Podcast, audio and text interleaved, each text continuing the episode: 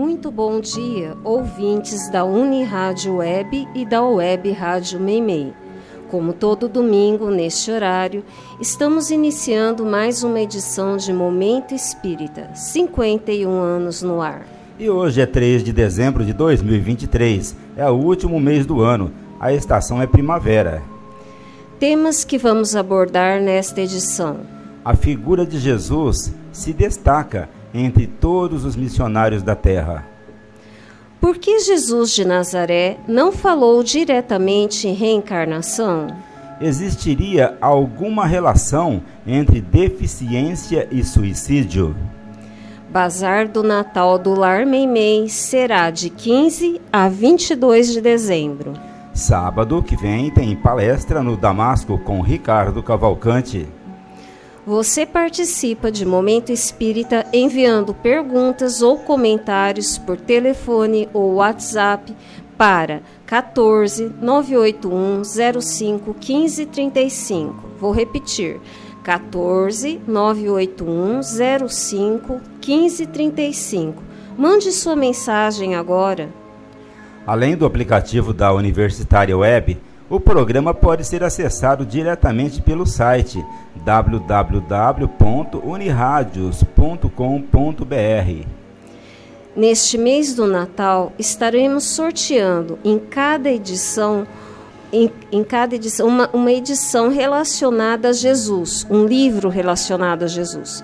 Hoje vamos sortear um exemplar do livro Aconteceu na Galileia, O Despertar, ditado pelo espírito Pedro à médium Cláudia Aires de Almeida. Este romance mediúnico foi publicado pela Editora M e refere-se ao início da missão de Jesus na província da Galileia. Nosso contato é o catorze, nove oito um, zero cinco, um cinco três cinco. Equipe que está atuando nesta edição de Momento Espírita: Controle Técnico e Sonoplastia, Rubinho Botino. Apresentação, Cláudio e Luciana.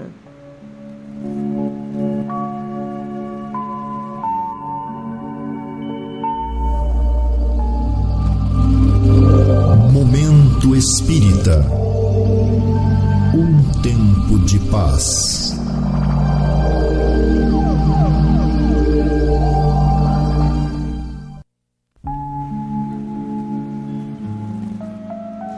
Prezados ouvintes, neste mês de dezembro, consagrado a Jesus pela tradição, vamos falar dessa extraordinária figura humana que não é mais tema exclusivo da religião e apenas tratado a seu modo, mas, mas um desafio ao conhecimento, mesmo para o mundo científico.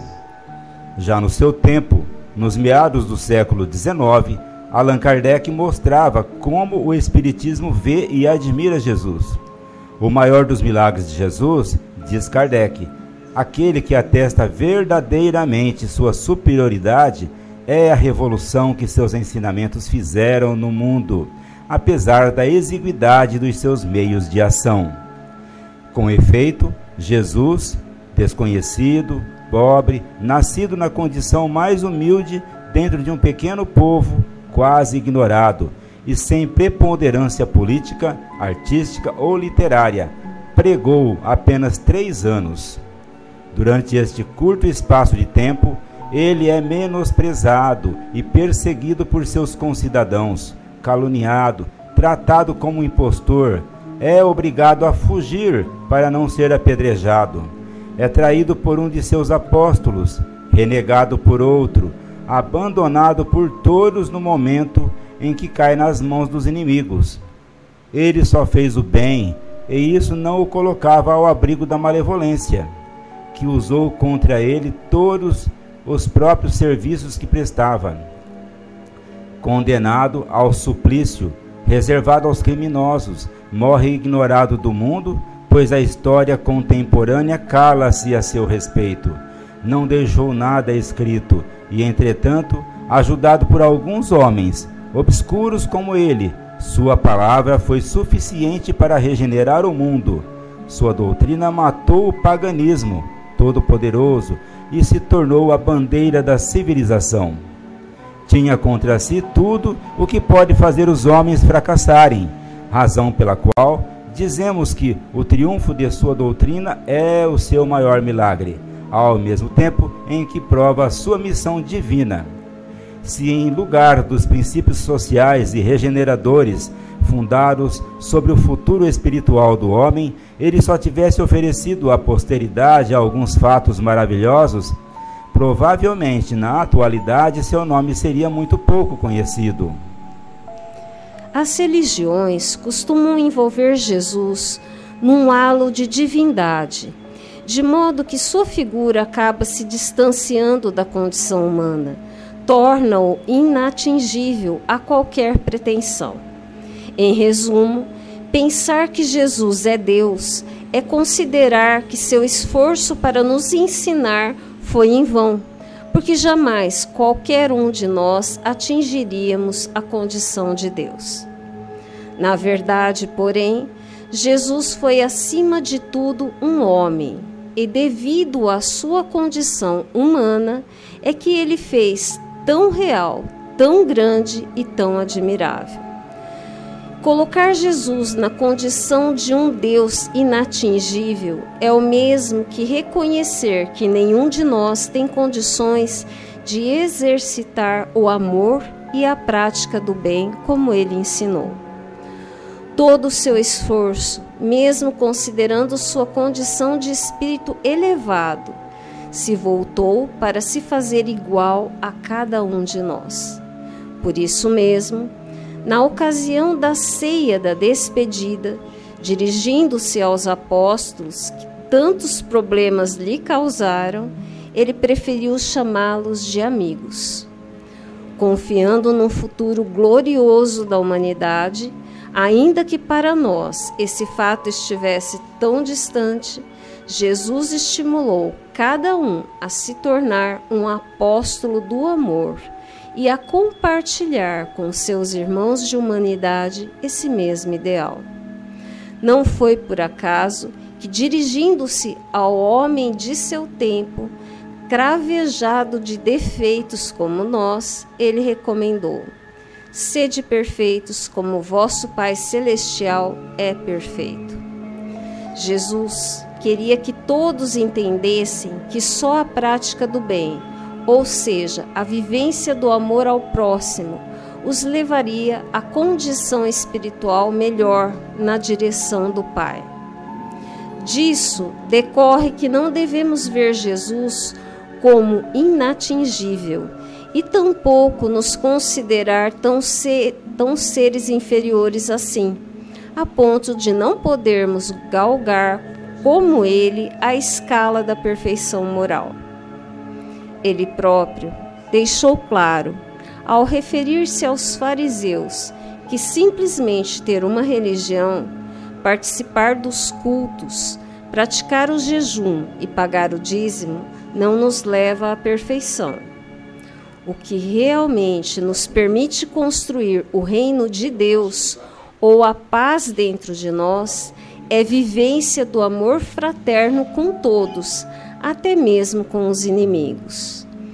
Daí porque, explicou, meus discípulos serão reconhecidos por muito se amarem.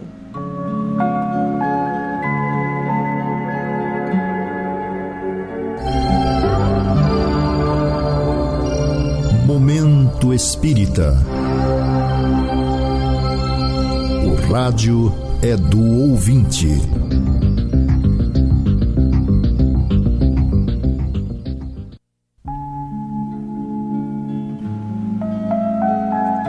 Bem, ouvintes, vamos agora passar ao segmento Perguntas e Respostas, aproveitando uma questão enviada há tempos por um de nossos ouvintes, e que é a seguinte: onde aparece na Bíblia que Jesus ensinou reencarnação? A reencarnação, ou a transmigração das almas, pois naquela época não havia a palavra reencarnação, de um modo geral, não fazia parte da crença dos judeus, pelo menos da maioria, embora já existisse na Índia e em países do Oriente há muitos séculos. Mas, naquele momento, Jesus não estava preocupado com isso. Queria apenas imprimir um avanço nas crenças dos judeus, que acreditavam na ressurreição, no juízo final e no céu e inferno. Contudo, a meta de Jesus, a meta de Jesus, como ficou bem claro após o término de sua missão, foi a meta de fortalecer no povo a crença na imortalidade da alma e num Deus que não era mais o Deus de Moisés, mas um Deus bom e misericordioso. Sem a convicção de que a morte não é o fim, ou seja, sem a certeza de que a vida continua, os seus ensinamentos morais não fariam sentido, já que os bons, como ele, apenas seriam vítimas dos maus e não teriam nenhuma compensação. Os fariseus acreditavam na ressurreição, ressurreição dos mortos e no juízo final, mas os saduceus, que conduziam os ofícios do templo, não acreditavam nem mesmo na vida depois da morte. Os judeus, de uma maneira geral, frequentavam o templo, onde iam fazer suas orações e render cultos a Deus. Já os samaritanos não iam ao templo e tampouco acreditavam que Deus estivesse lá. Vejam, ouvintes, portanto, que entre o povo da Palestina havia, embora acreditasse num só Deus, as concepções religiosas eram diferentes. No entanto, alguns tinham a noção de reencarnação por causa do contato de pessoas de outros povos que usavam a Palestina como corredor para chegarem à África. E se você ler com bastante atenção os evangelhos, vai perceber o que? Uma coisa importante: Jesus sempre se colocou acima de todas essas diferenças. Ele não discutiu a questão religiosa. Não quis impor nenhuma religião a ninguém e nem quis tomar o partido. Impor crenças não era seu estilo. Jesus se ateve mais aos princípios morais, que servem para todas as religiões, seja qual for a pessoa. Desse modo, Jesus também não falou abertamente da reencarnação, pois a reencarnação não fazia parte da crença judaica. Contudo, lá no Oriente, cinco séculos antes de Cristo, Gautama Buda abordou a questão da reencarnação, porque a reencarnação já era uma crença daquele povo. Entretanto, em várias ocasiões, Jesus deixou transparecer claramente a ideia da reencarnação, mas não tratou expressamente desse tema. Numa dessas ocasiões foi quando disse aos discípulos que João Batista era Elias, ou seja, que Elias e João Batista eram o mesmo espírito. Em Mateus, capítulo onze, versículos doze a quinze, lemos: Desde os dias de João Batista até agora, o reino dos céus era tomado pela força, e eram os violentos que o arrebatavam. Todos os profetas e a lei profetizaram até João. E, se vós quereis compreender, ele mesmo é Elias, que há de vir. Os que têm ouvido de ouvir, que ouçam. Ora, essa frase, quem tem ouvidos de ouvir, que ouçam, significa que Jesus, fazendo essa revelação, estava convidando aqueles que podiam entendê-lo, usando o princípio da razão e do bom senso, até onde o povo acreditava. Daqui para frente, deveria questionar. Na verdade, João Batista era um primo mais velho de Jesus e tinha sido morto recentemente em circunstâncias trágicas, enquanto que Elias, um dos profetas defensores da religião, vivera cerca de novecentos anos antes.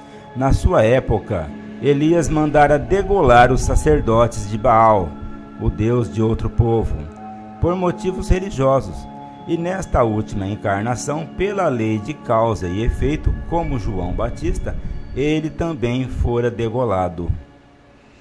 Atenção! Ao final desta edição, estaremos sorteando um exemplar do livro Aconteceu na Galileia, O Despertar, ditado pelo espírito Pedro à médium Cláudia Aires de Almeida. Ligue e ganhe essa preciosidade. Nosso contato é catorze, nove oito um, zero cinco, um cinco três cinco. E agora vem a segunda questão de hoje, que foi proposta por um ouvinte também.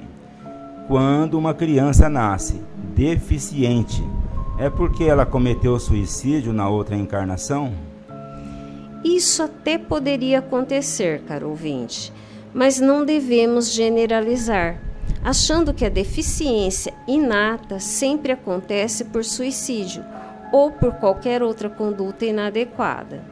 O perigo de as pessoas aceitarem a lei da reencarnação de uma maneira muito simplista é querer dar uma solução quase ingênua a todos os casos. Não é assim que a lei funciona. Sabemos, no entanto, que pelos próprios princípios espíritas, que nos ensinam a usar sempre a razão e o bom senso, que nunca devemos generalizar. Não devemos tirar conclusões precipitadas, sem examinar e sem conhecer cada caso a fundo. Cada situação tem suas próprias peculiaridades e as leis da natureza têm inúmeras soluções para cada problema, e não uma só. Quando falamos em lei de causa e efeito, de fato, estamos dizendo que todo efeito tem uma causa. Uma causa quase sempre é apenas um modo de dizer. Na verdade, o efeito pode ter várias causas ou motivações ao mesmo tempo, ou seja, um conjunto de causas que agem concomitantemente.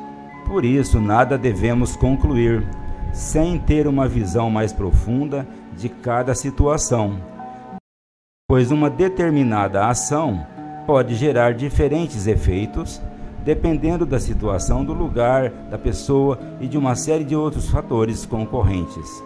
Assim, um caso de deficiência mental ou física geralmente tem várias causas espirituais. Vamos examinar um caso.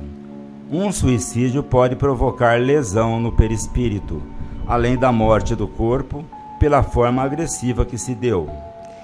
Se esse espírito reencarnar logo em, segui- logo em seguida, sem que haja tempo para curar essas lesões, ele poderia transferi-la através do cérebro, provocando então algum tipo de limitação.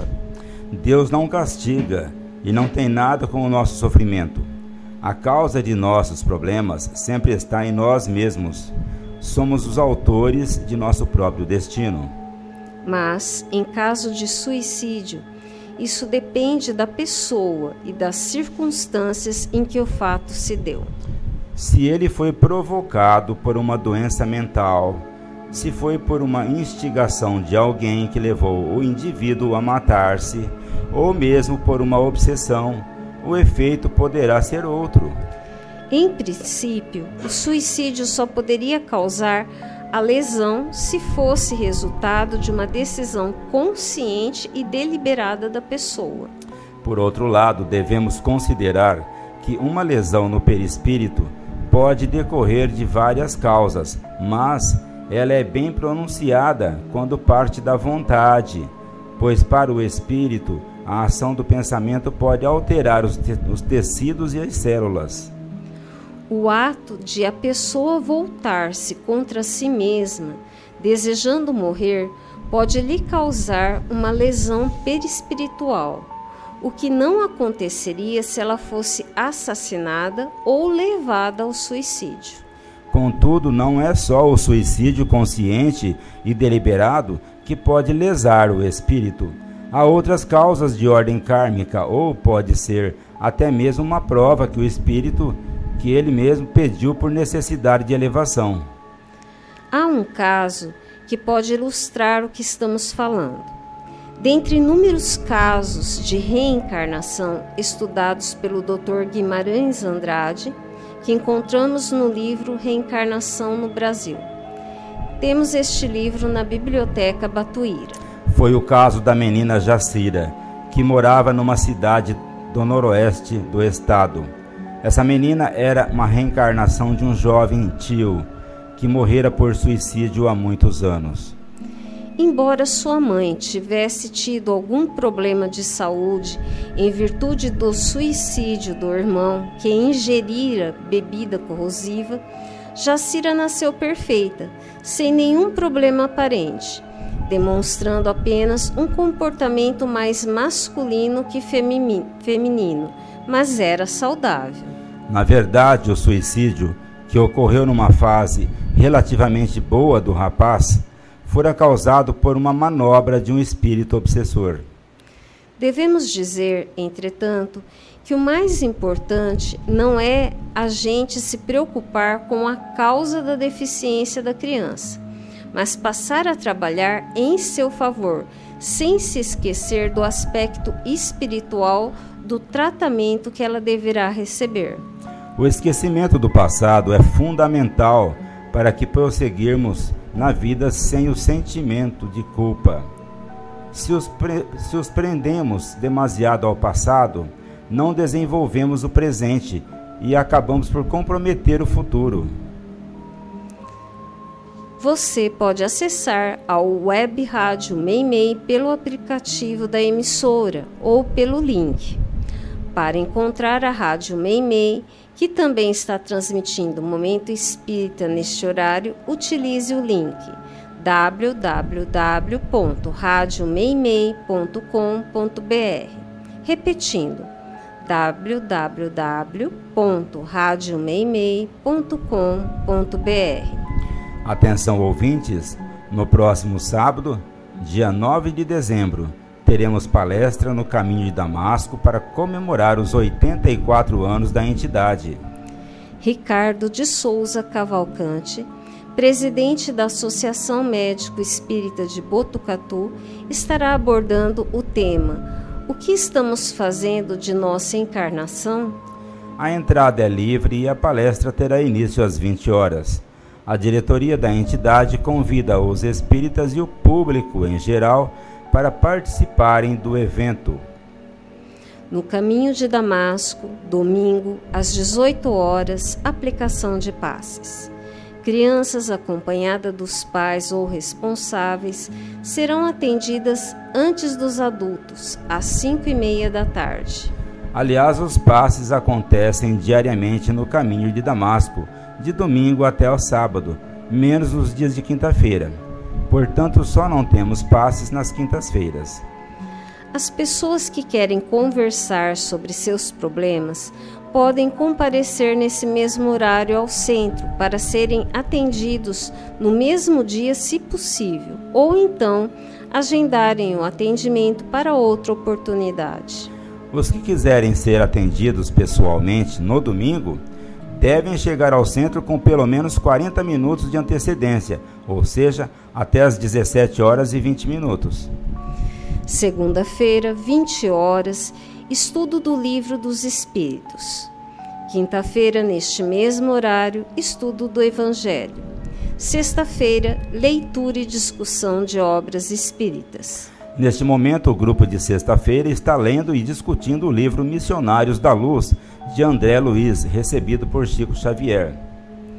É uma oportunidade para você conhecer essa obra e saber como se dá o processo de reencarnação. Venha participar! Também funciona no caminho de Damasco a Biblioteca Batuíra, todos os dias durante as reuniões do passe a partir das dezessete e trinta.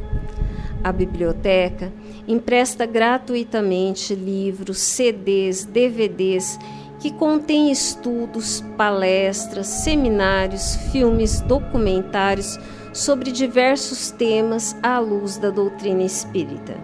Atenção, ouvinte, ainda dá tempo de você nos ligar agora dizendo que está acompanhando o programa e participar do sorteio do livro Aconteceu na Galileia, O Despertar, que foi ditado pelo Espírito Pedro à médium Cláudia Aires de Almeida. Nosso contato é quatorze, nove oito um, zero cinco, quinze, trinta e cinco.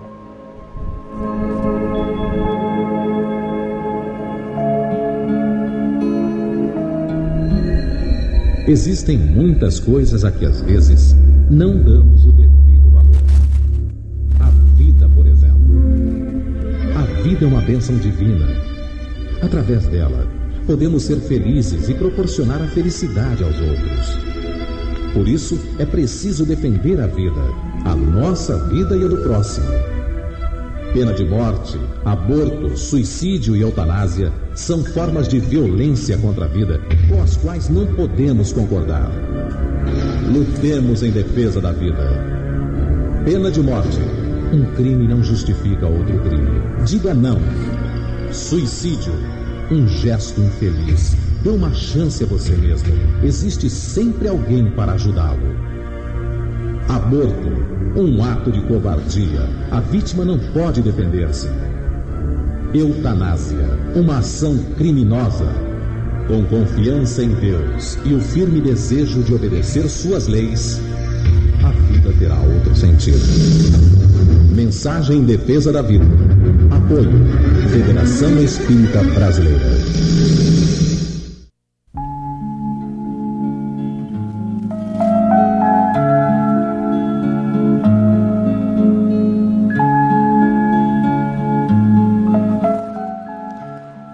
O Livro Espírita de Garça é um serviço do Caminho de Damasco. Obtendo os livros por preços abaixo da tabela, o clube permite que as pessoas os adquiram por apenas vinte e cinco reais. E neste mês de dezembro, o Clube do Livro Espírita está entregando aos associados mais uma obra de Donizete Pinheiro. Desta feita é o livro Suaves Mensagens Poéticas, levando esclarecimento e reconforto ao leitor para as horas difíceis da vida. O lançamento é da Editora M. Para receber o livro, basta você se associar ao clube, ligando para Luciane no celular quatorze, nove oito oito, um três, zero nove zero cinco ou enviando e-mail para Clube do Livro, arroba, caminho de damasco ponto org, dando nome e endereço de entrega. O clube informa que só faz entregas na cidade de Garça. Atenção, senhores pais! As atividades de evangelização infanto-juvenil do Lar Meimei para as crianças a partir dos três anos de idade e adolescentes até treze anos estão acontecendo todos os domingos às dez horas no Lar Meimei. Também aos domingos, às dez horas, reúnem-se no Lar Meimei um grupo de jovens. Você que é jovem e quer discutir questões existenciais com base na concepção espiritual da vida, será sempre bem-vindo ao grupo. O Bazar da Pechincha, ou Brechó do Lar Meimei, fica aberto para atendimento ao público todas as sextas-feiras a partir de treze horas. Atenção! O Lar Meimei, como faz todos os anos, vai realizar no período de quinze a vinte e dois de dezembro o seu tradicional Bazar do Natal. O bazar acontecerá no salão, salão de festa do Lar Meimei e oferecerá ao público as peças de artesanato, bonecas, brinquedos, doces em compota, massas, temperos, além de livros espíritas novos e usados. Atenção! Entrando no site do Centro Espírita Caminho de Damasco, você vai obter uma série de informações sobre o centro e sobre o espiritismo.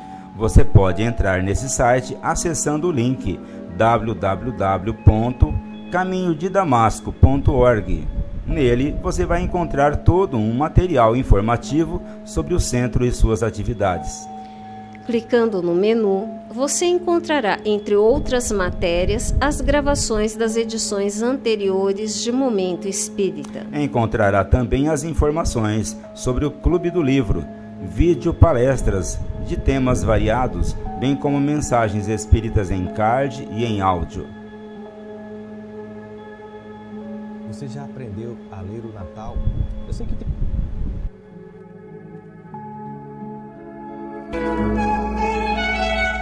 Momento Espírita. Mensagem para a nova era.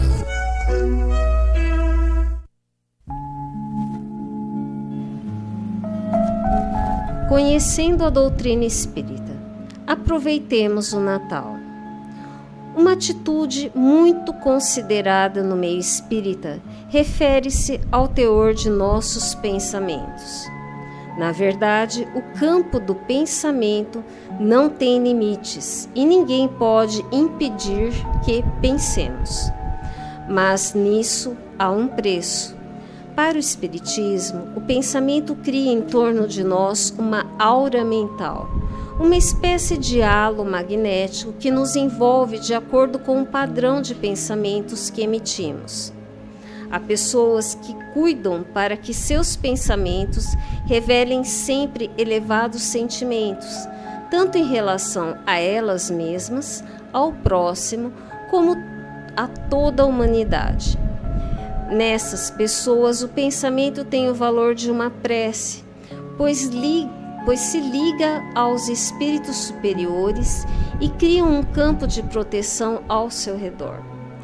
Ao contrário, aqueles cujos pensamentos só revelam banalidades e até maldades, acabam desarmados de proteção e prejudicam o ambiente mental de sua casa e da própria comunidade. O Natal, porém, é um convite ao bom pensamento. É quando podemos revelar o que trazemos de mais precioso no espírito.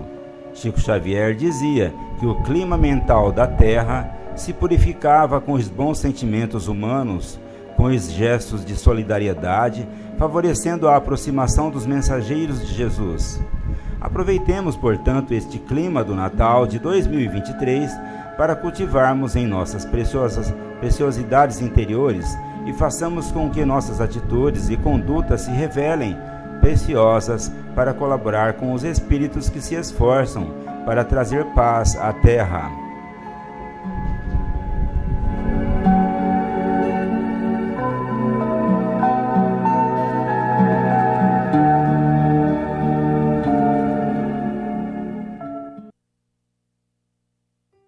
Você já aprendeu a ler o Natal?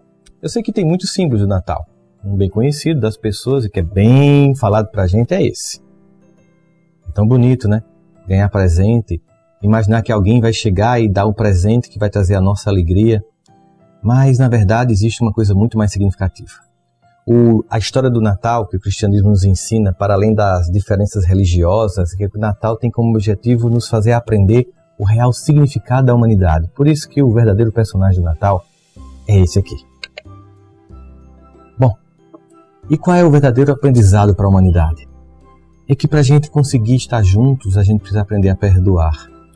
Sabe, ao longo da vida, ao longo de um ano, nós acumulamos mágoas, ressentimentos, nós machucamos, somos machucados.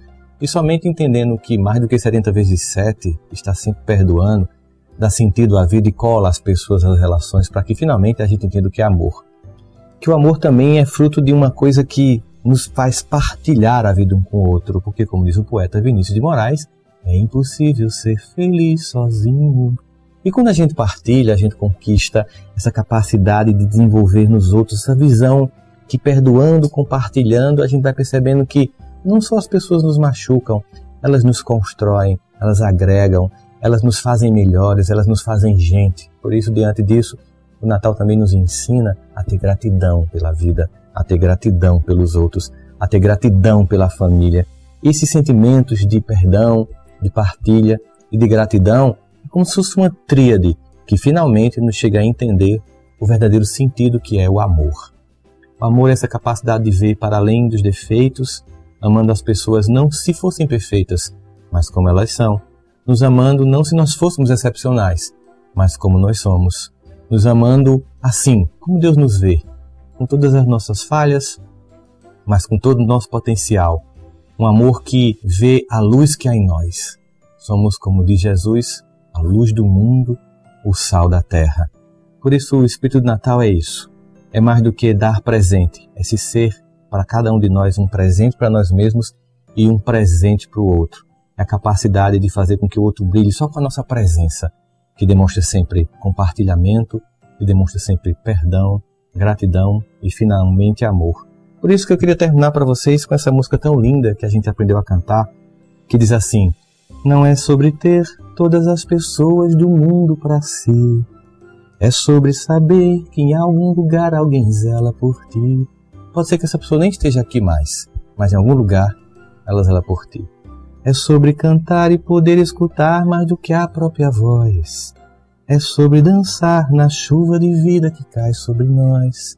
É saber se sentir-se infinito, amando, compartilhando, perdoando e agradecendo tudo que a vida, e sobretudo a Ele, que nos ensinou o sentido de tudo isso.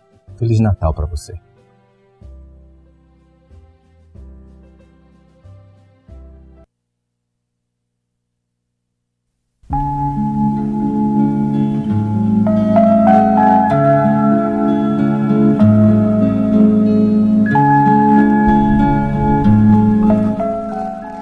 Vamos passar agora para o sorteio entre os ouvintes que nos telefonaram hoje, de um exemplar do livro Aconteceu na Galileia, O Despertar, ditado pelo Espírito Pedro, à médium Cláudia Aires de Almeida. Bem, ouvintes, sorteamos aqui é, um ouvinte residente em Marília, é a Evelyn Cristina Izardi Cardoso. Evelyn Cristina Izardi Cardoso, parabéns, você é a ganhadora. Você pode pegar o seu livro, ou melhor, você mora em Marília, nós vamos remeter o seu livro pelos correios, tá? Obrigado pela participação de você e de todos. Estamos encerrando mais uma edição do nosso Momento Espírita, agradecendo sua amável audiência e atenção. Não saiam da emissora. Permaneçam na Universitária Web para assistirem em seguida os programas Perspectiva, cinco minutos com você e História de uma Mensagem. Ao final desta edição do Momento Espírita, ante a aproximação do Natal, desejo a você e a todos os seus saúde e paz. Para encerrar, vamos ouvir uma mensagem espiritual na voz de Chico Xavier.